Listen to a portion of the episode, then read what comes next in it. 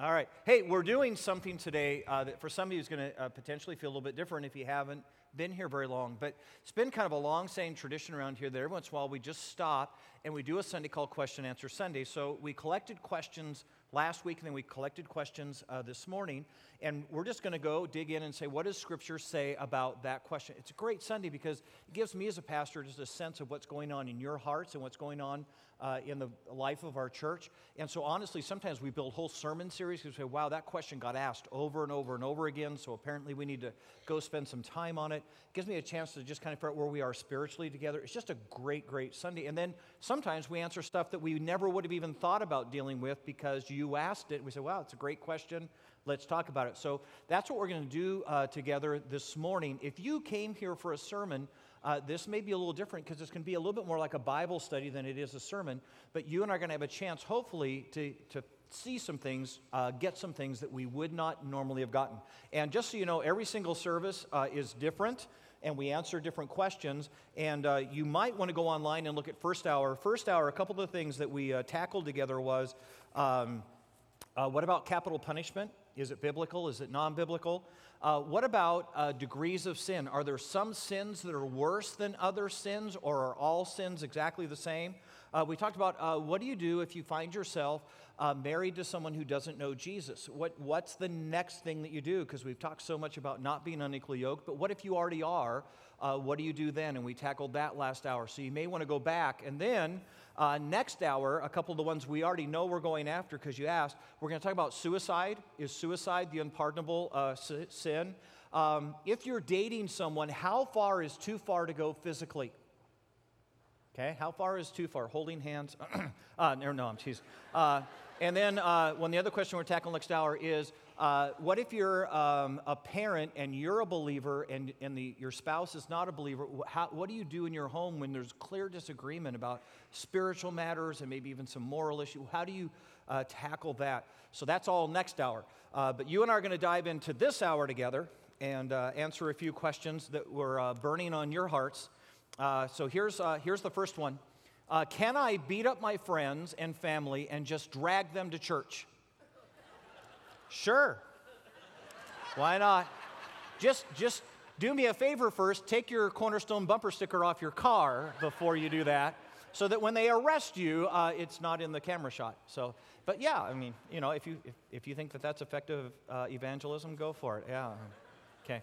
I, I, by the way, I've never seen anyone beat up into the kingdom. I've never seen anyone accept Jesus because, uh, anyways.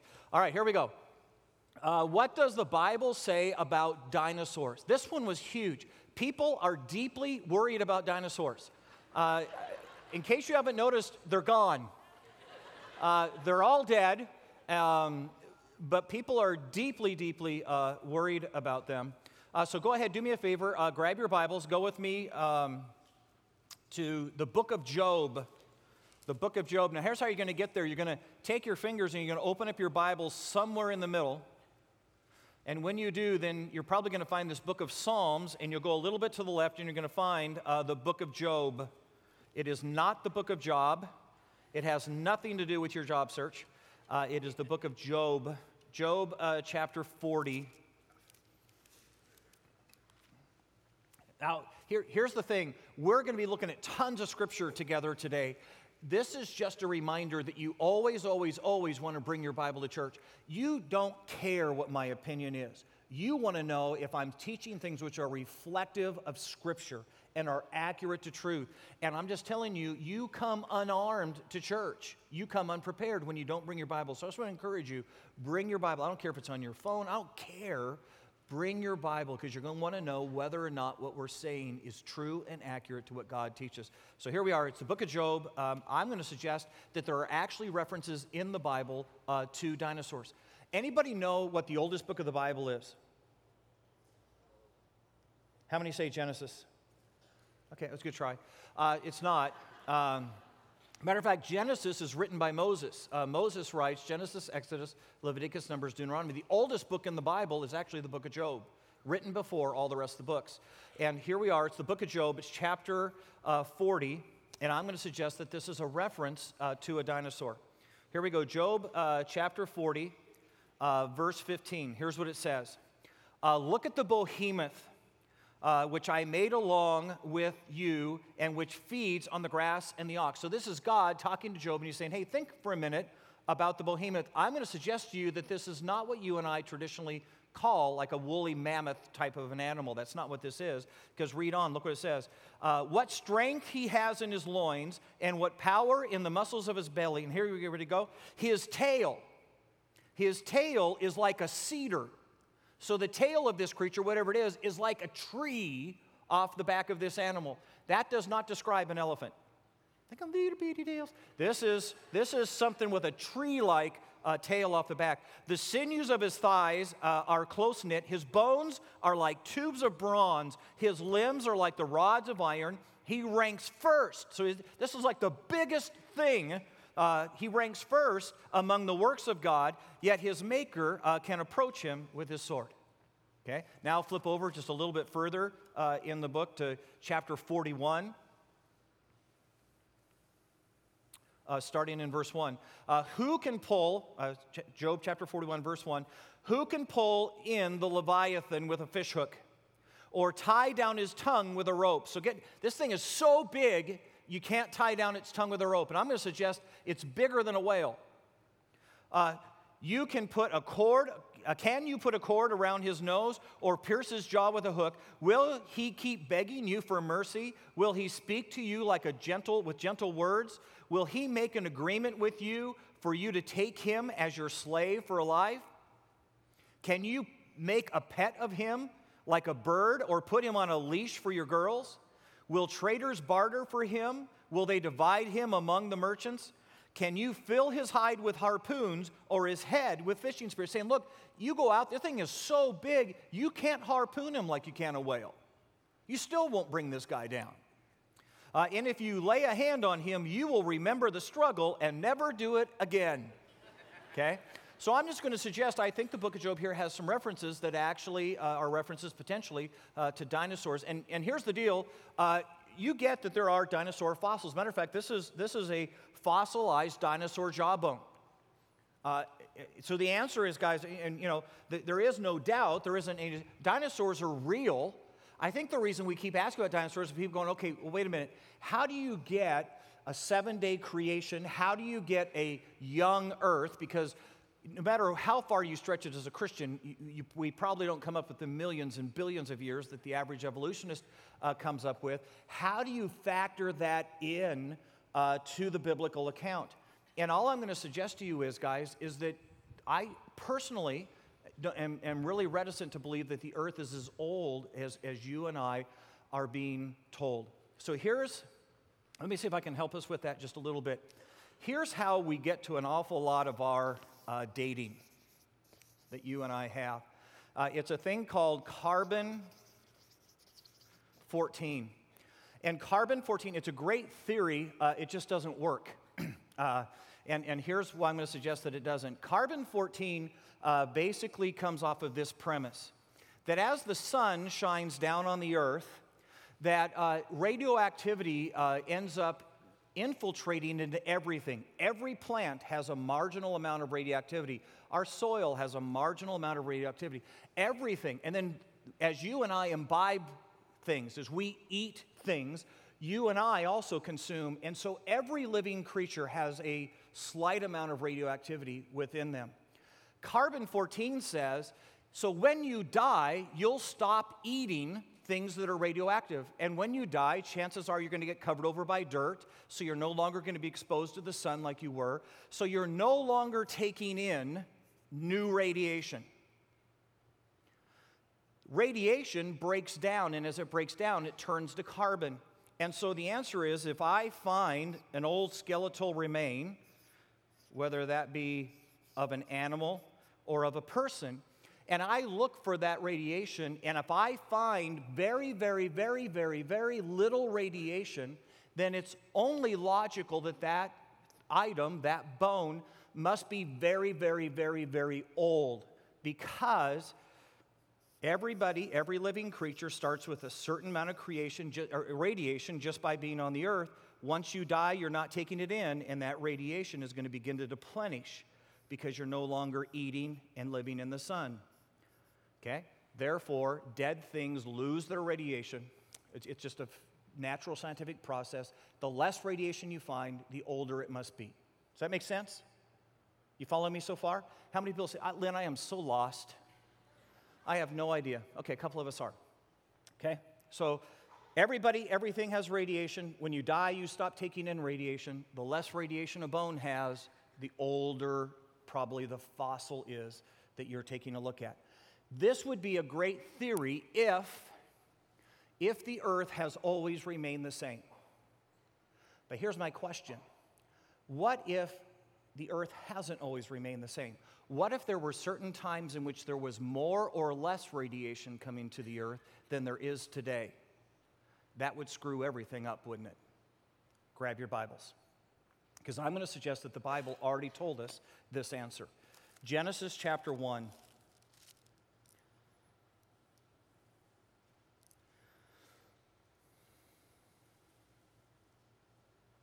Genesis chapter 1, starting in verse 1. Here we go. Uh, most of us know this story. Uh, we just have skipped over these couple verses. You ready for this? Genesis chapter 1, starting in verse 1. Here's what it says In the beginning, uh, God created the heavens and the earth. Now the earth was formless and empty. Darkness was over the surface of the deep, and the Spirit of God was hovering over the waters. And God said, Let there be light, and there was light. And God saw that the light was good, and he separated the light from the darkness. God called the light day, and the darkness he called night. And there was evening, and there was morning the first day. Second day. And God said, Let there be an expanse between the waters. Now, here's what happens you and I read that, and we think he's talking about continents. Look a lot closer because he's not talking about continents. Ready? God said, Let there be an expanse between the waters to separate the water from the water. So God made the expanse and he separated the water under the expanse from the water above it. And it was so. And God called the expanse what? Sky. So let's draw this out. God said, okay, uh, there's water. And now we're going to make a gap. We're going to create an expanse between the waters. And we're going to take this gap, this expanse, and we're going to call it sky. Now, if that's true, if we've got water here, and between this water and the next water is a thing called sky, where's the next water?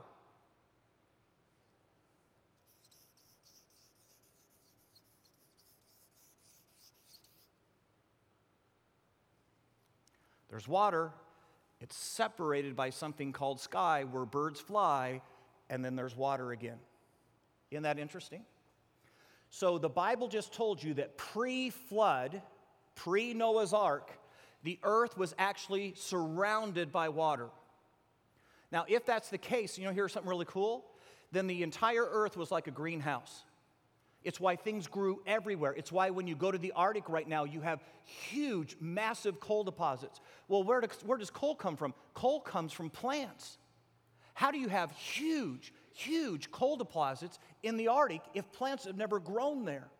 And the answer is they used to. Pre flood, the earth is like a greenhouse. And think about this for a moment. If there's water, how many have ever gone out to the lake and been in an inner tube for about three hours? Okay? Eh, what happened to you for being in the inner tube for about three hours, floating on the water? You got microwaved. You did. Because what the water does is it takes much of what the sun does and reflects it back up, and you got cooked on both sides. It was like convection oven, okay? Guess what was happening pre flood? Tons of this radiation was coming down and reflecting back out.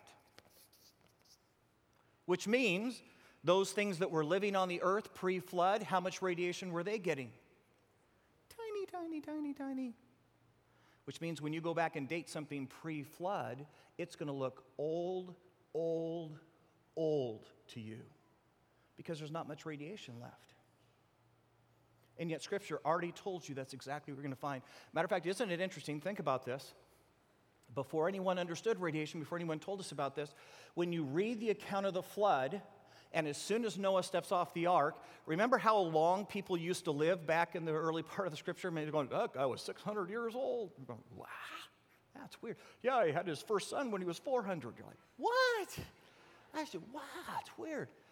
The second the flood happens, okay, the second we have Noah's ark, and I'm going to suggest this expanse now comes down, it's part of what creates the flood. Immediately as they get off the ark, what does God say about lifespans? The lifespan of a man will now be 80 years. Isn't that interesting? Before they even understood reading it, God says, Look, I just this just changed. This is very different now. You're not going to live as long as you used to live because of what's just happened.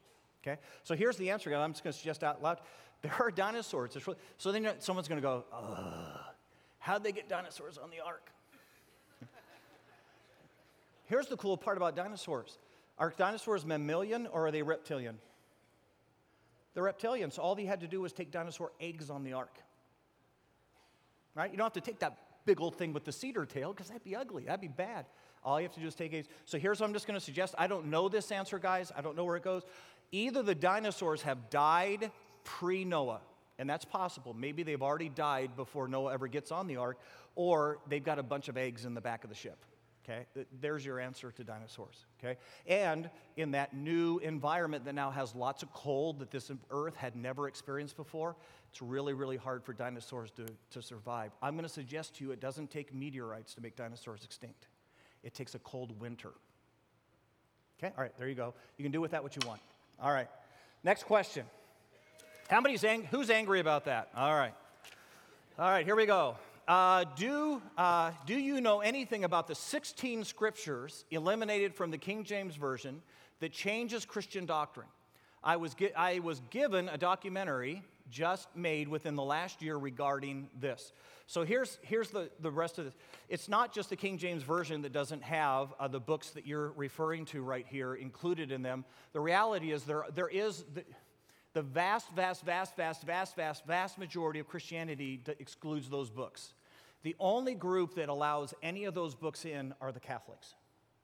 No one else allows those books in, okay? And what you need to know out of the 16 books that were excluded, it's actually really, really, really, really, really, really, really, really easy. 11 of them, the ones that the Catholic Church allowed in, are apocryphal, which the very word apocrypha just simply means false. They're apocryphal books. Uh, they are all Old Testament books. They're not New Testament books, they're Old Testament books. And here's what you need to know the Jews, who were the caretakers of the Old Testament, looked at those books and said they are so clearly fallacious. They misrepresent who wrote them, they are clearly filled with mythology and lies. And the Jews never, never, never, never, never, never, never allowed any of them in. Uh, the ones that we're referring to that are New Testament are actually books which are written hundreds of years after Christ, and mostly are comprised of a thing that we call the Gnostic Gospels, which were really actually books written to attack Christianity. Uh, there's the Gospel of Judas. Guys, Judas did not write a gospel, he was hanging himself. He did not write a gospel. And what you find when you go to the Gnostic Gospels is, is that it is so clear that one of them says, Hey, I was written by Peter. Peter did not write that. We know that Peter did not write that gospel. So it means at the very, very beginning of it, the person who wrote it wrote it as a forgery and lied about its authorship. And I'm just going to tell you that if you are lying from the first sentence, that is not Bible. That's criminal and you don't put that book in God's holy word. And you just need to know that as much as people want to make a big deal and go, oh, there's, uh, didn't put it in, the books that are not included are so obviously fallacious. There aren't books that go, oh man, you know what, maybe, maybe we. The books that are excluded are so filled with error and mistake and deception that they have no place in Scripture. You and I do not have to worry about this you and I have an accurate representation of God's word, and there are no serious contenders to be included. Period. Okay, there you go. One person's happy about that. All right. Woo! There you go. Okay. All right, here we go. Uh, where does it say in the Bible that God doesn't give you more than you can handle? That's a good question, isn't it? Because I need that verse. All right, grab your Bibles. Grab your Bibles. Uh, 1 Corinthians. 1 Corinthians chapter 10.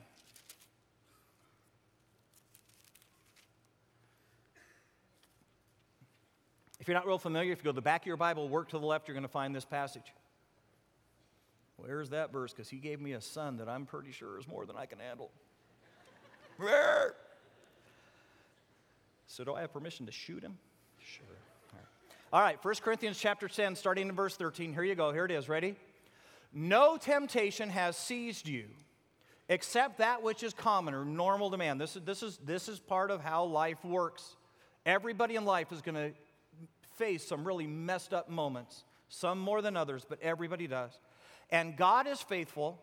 He will not let you be tempted beyond what you are able to bear. But when you are tempted, He will also provide a way out so that you can stand up underneath it. So it's basically saying, look, here's the deal. You're going to face life, and there are going to be moments in life that just absolutely stink.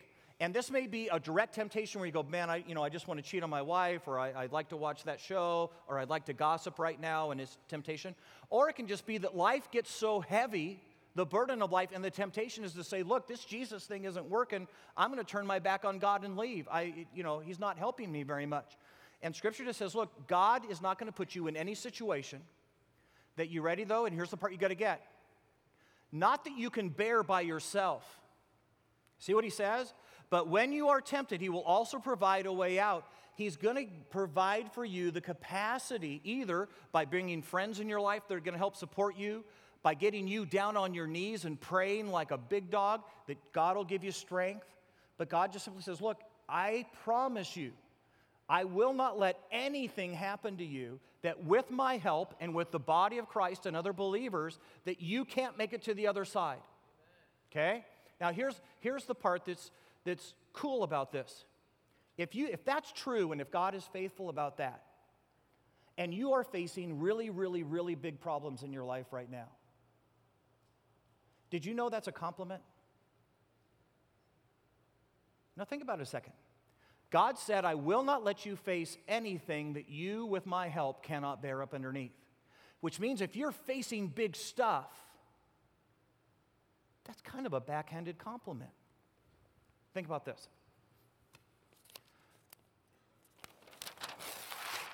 If, if you're a baby Christian, and let's say on a scale of one to 10, you're a two, okay? You got a long way to go. You're a two. And if God just promised us that He will never bring a problem in your life that you, with His help, cannot bear, then what size of problems can God bring in your life?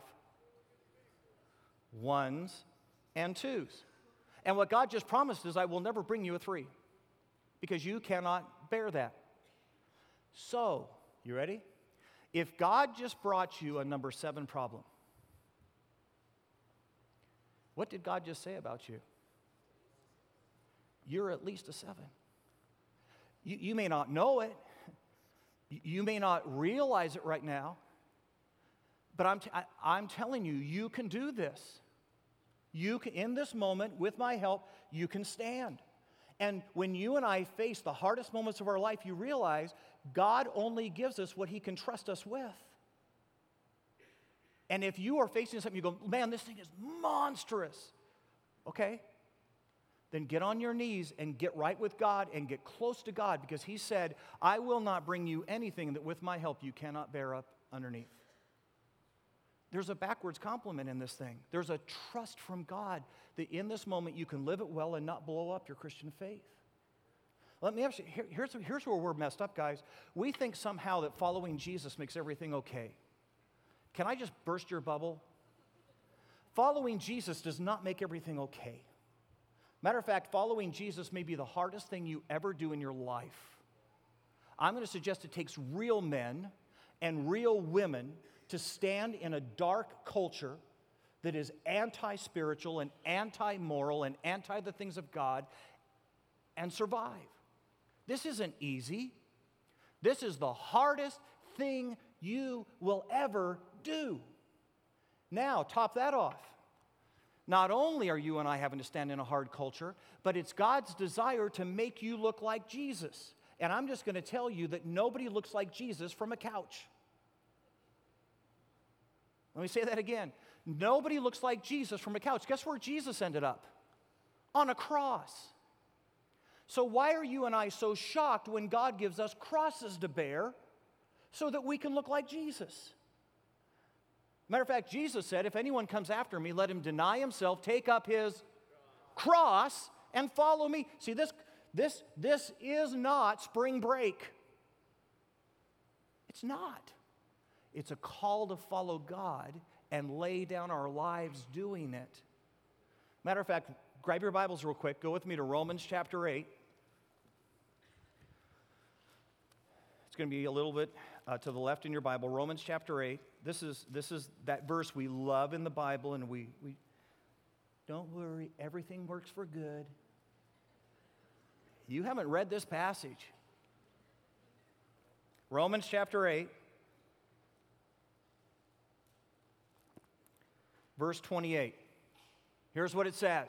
So before you quote it next time, think about what you're saying. Okay, you ready? Romans chapter 8, verse 28. We know that in all things God works for the good. Okay, right? You get this, guys. Not my good. Not so that I get special premium channels on cable. Not, not so that I get to buy a power boat. That's not, no, no, no, no. Not so that I get the promotion at work. That's not what it says. It's not my good and not what I decided I want to have. It's the good. Okay? God works all things for the good for those who love him, who have been called according to his purpose. For God, for those God foreknew, he predestined. You ready to hear what good is? To be conformed to the likeness of his son. And God's saying here, hey, the best thing that can happen in your life is that you end up looking like Jesus. That's what good is, which means this. Are you ready? There are times in our lives that God brings us problems. Because, because, because. You and I were working so hard to be comfortable, and you and I were working so hard for our IRA to expand and our retirement to be secure. And, and you and I were working so hard to figure out if we could clean our carpets this week. And God said, Look, that's not the good. The good is, is that you would look like my son Jesus. And so I am willing to bring you a problem because as you navigate that problem, you're either going to decide to turn your back on Jesus or you're going to decide to be like Jesus. And there are lessons in your life that you will never learn lessons of faith, lessons of strength, lessons of godly character that you will never learn without the problem. And how often do you and I sit in a problem and go, Oh, God, take my problem away? It's the wrong answer. God gave you the problem. He gave you the problem so you would look like Jesus. And a better prayer, you ready? A better prayer is God, teach me whatever you need to teach me as quickly as I possibly can so that you no longer have to give me the problem. Let me learn what I don't know yet in my life, because then if I learn the lesson, the problem can go away. Does that make sense? All right, maybe this will wrap it up. How many women in this room like diamonds? Okay, all right. most women, some of you are a little strange, but okay, most women. You know where diamonds come from, right? Coal one of the most worthless common substances in the world, coal, becomes one of the most precious sought after stuff. You can take a chunk of coal like this and we stick it in a diesel engine or a, a, locomotive and we burn it up or we put it in a furnace and we make electricity. But take a diamond that big and women, you mount it and you go, ooh, he loves me. right? How do you get coal to be a diamond?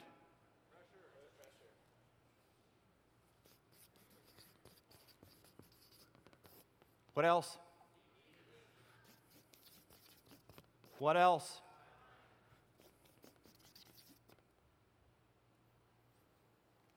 You're a chunk of coal that God is trying to form into a diamond that looks like Jesus Christ. Which means, guess what He's going to bring to your life, and you and I should not be surprised about? Heat, pressure, and time. And every time a problem comes, we go, Oh God, I'm just get rid of it right now. Take it. Your problem is never going to go away as fast as you want to go away. Can I just tell you right now? It'll always go away too late. And it'll always feel heavier than you want to have. And it'll always be hotter in the kitchen than you want to be. Because that's how God makes diamonds out of us. And instead of fighting and resisting and crying and kicking, wouldn't a better answer be Jesus, make me into a diamond? Teach me what you need to teach me. I'm not going to be a follower of Jesus from my couch.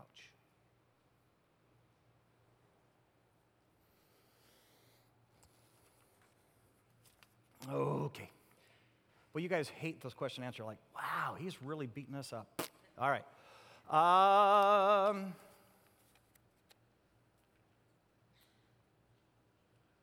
okay. Oh.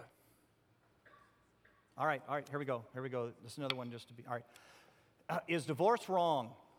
If you can't live with a controlling, negative woman uh, that brings out the worst in you. Yeah.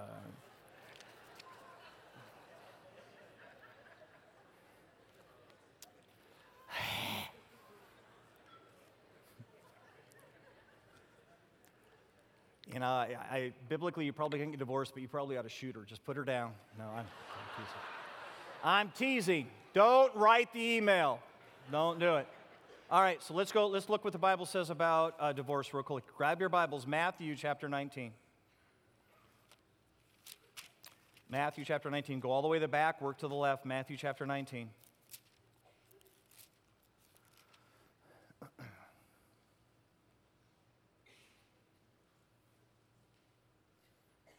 Matthew chapter 19, verse 4. This is Jesus talking about this issue of divorce. The Pharisees come to him and they're not believing in the resurrection. And so they say, hey, you know, what if this one guy marries a woman and then uh, he dies? And so then his brother ends up marrying her. And then he dies. And then his other brother marries her. And, you know, this happens like seven times. When they get to heaven, you know, whose wife is she? At that point. And they did this to try to tease Jesus and trick him because they didn't believe you actually went to heaven and resurrected. They thought you laid in the grave and, grave and slept. So Jesus is talking about that, but in the midst of this, he talks about a little bit about divorce. Here we go. It's Matthew chapter 19, starting in verse 4. Here's what Jesus says back to him. He says, Haven't you read, he replied, that at the beginning the Creator made them male and female, and he said, For this reason, a man will leave his father and his mother and will be united to his wife, and the two will become one flesh. They are no longer two but one. Therefore, what God has joined together, let man not separate. So he just says right there, look, when you enter into that marriage contract, or not contract, when you enter that covenant, you are doing a one time for life covenant. And, uh, and you just need to hear this, guys. It is not a contract. So this isn't, hey, when I married him, I thought he was going to earn 100,000 and I thought we were going to have a summer cabin and I thought and I thought. That's not what this is. It's not a contract. And if he gets sick or loses his job, he, it's not a contract. That's why in the marriage vows it says for better or for worse. And I'm just going to tell you something. Ladies, ladies, when he is dating you, he is courting you. See, what you said was, you know what? He's kind of half cooked. His mother hasn't finished with him yet. I can fix him. You're crazy. This is as good as he's ever going to be. That's why there's the four worst clause in the marriage covenant, okay? It's as good as it gets, women. Now he's got the remote in his hand, and it is all downhill from here, okay? And it's not a contract. This isn't, he never turned out, she never turned out like I hoped they would. They're not treating me the way I want them to. This isn't, I will stay married if or because. This is a covenant of a lifetime that says, I will be with you. And you ready for this? Not because you're the husband I hope for. I am going to marry you because I love you so much that my goal in life is to be the wife you hope for. I'm going to marry you not because you're going to be the wife I want. I'm going to marry you because I love you so much. I'm going to be the husband you always dreamed of. And the focus in the marriage is not the other person's performance, it's always on mine. And it's a lifelong covenant. That's what it says, okay? Verse 7. Uh, why then, they asked, did Moses command that a man give his wife a certificate of divorce and send her away? And Jesus replied, You ready for this? Moses permitted you to divorce your wives because your hearts were hard. That's why you're divorcing, he says, because your hearts are hard. And somewhere your heart turned and said, You're not performing, you're not doing what I want you to do, you're not meeting my expectations. And Jesus says, That's, that's hard hearted. That's, that is not what this is about. But it was not this way from the beginning. This isn't what God created it to be, he's saying. I tell you that anyone who divorces his wife except for marital unfaithfulness and marries another woman commits adultery. And so Jesus just very clearly says, Look, you're in. You're in. And the only escape clause here is if she goes out and commits adultery, if he goes out and commits adultery, then God says, look, this is such a deep violation of the relationship between a man and a woman. And some other time we'll talk about why sex is not just two bodies rubbing together, it is actually a play act of the covenant between a man and a woman. And there is probably no more sacred thing that you and I do as humans than when a man and a woman play act the covenant of marriage. It's not just two pieces of flesh rubbing together.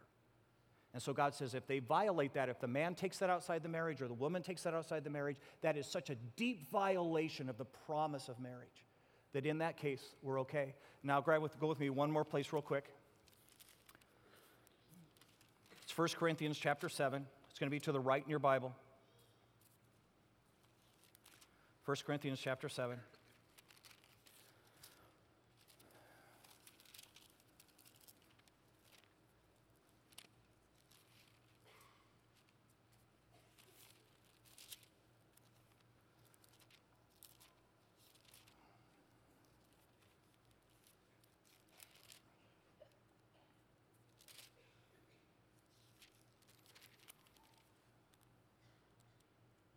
I think it's verse 10. Let's, let's, start there. Here's what it says 1 Corinthians chapter 7, verse 10. Here's what it says uh, To the married I give a command, not I, but the Lord. And all he's saying here when he says, he's not saying this isn't scripture when he says God's not giving, he's saying, remember Jesus said you could divorce for marital unfaithfulness?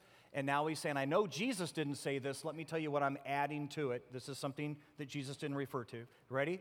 A wife must not separate from her husband, but if she does, she must remain unmarried or else be reconciled to her husband and a husband must not divorce his wife. To the rest I say, not the Lord. If any brother has a wife who is not a believer and she is willing to live with him, he must not divorce her. And if a woman has a husband who is not a believer and he is willing to live with her, he must not divorce him. For the, the unbelieving husband has been sanctified through the wife, and the unbelieving wife has been sanctified through her husband. Otherwise, your children would be unclean, as it is they are holy.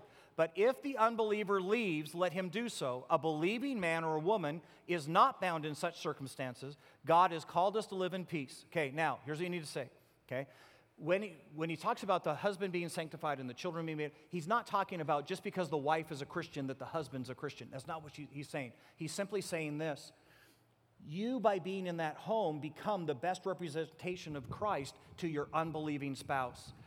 And if you leave, you, see, sanctification is this nudge in the right direction. If you leave, then the light in that marriage is going to leave the marriage. What hope does your husband have of knowing Jesus if you abandon the marriage?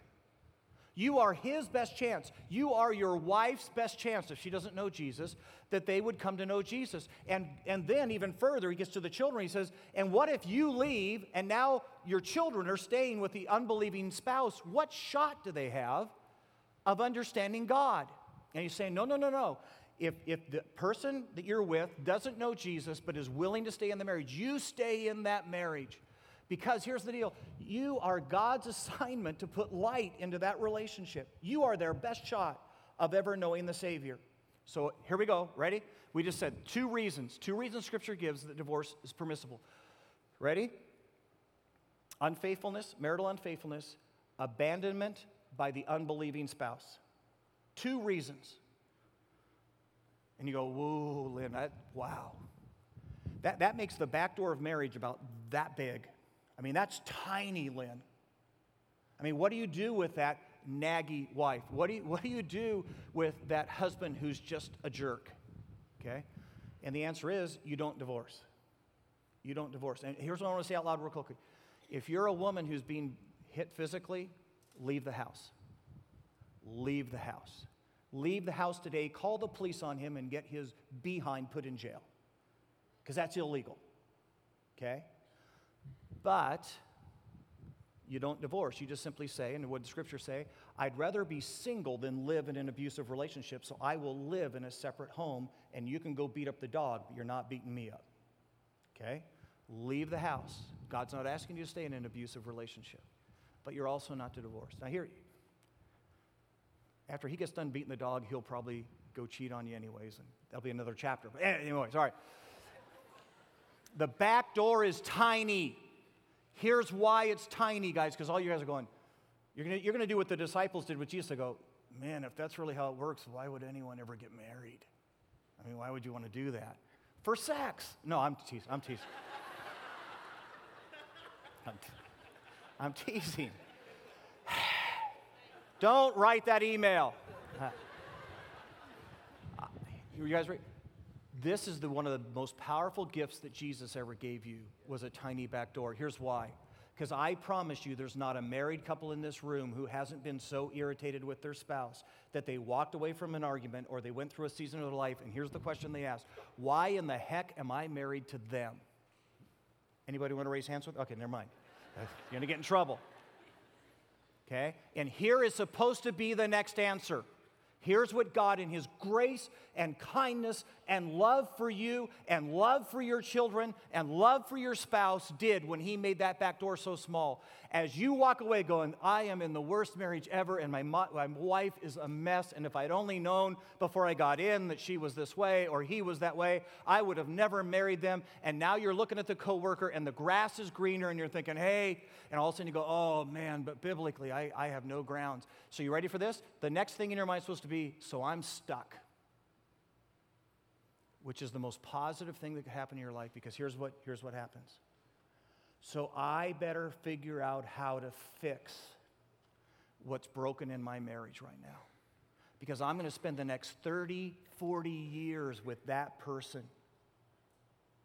And this is yuck. So instead of turning your back and walking away, a small back door forces you and I to turn our faces and walk toward our spouse and say, hey, can we talk about that again? Could we work through that disagreement? Could we come to a place of compromise and understanding and teamwork within our relationship? Because I, I don't want to have this fight again for the next 40 years. How do we solve this?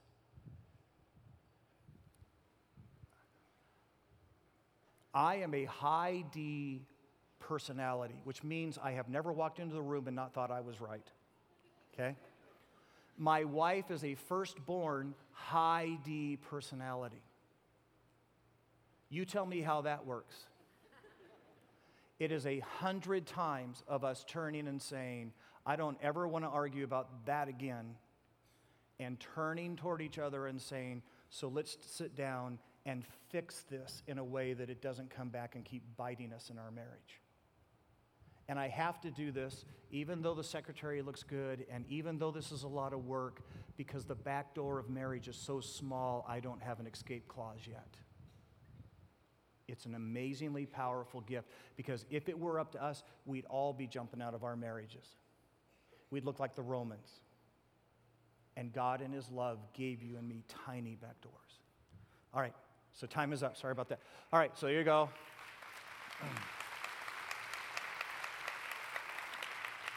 Hey, just so that, just so that you know, okay, uh, some of the stuff you asked, we're going to try and go online, post answers to everything if we possibly can. That's going to be coming up in the next few weeks if you didn't get your uh, questions answered.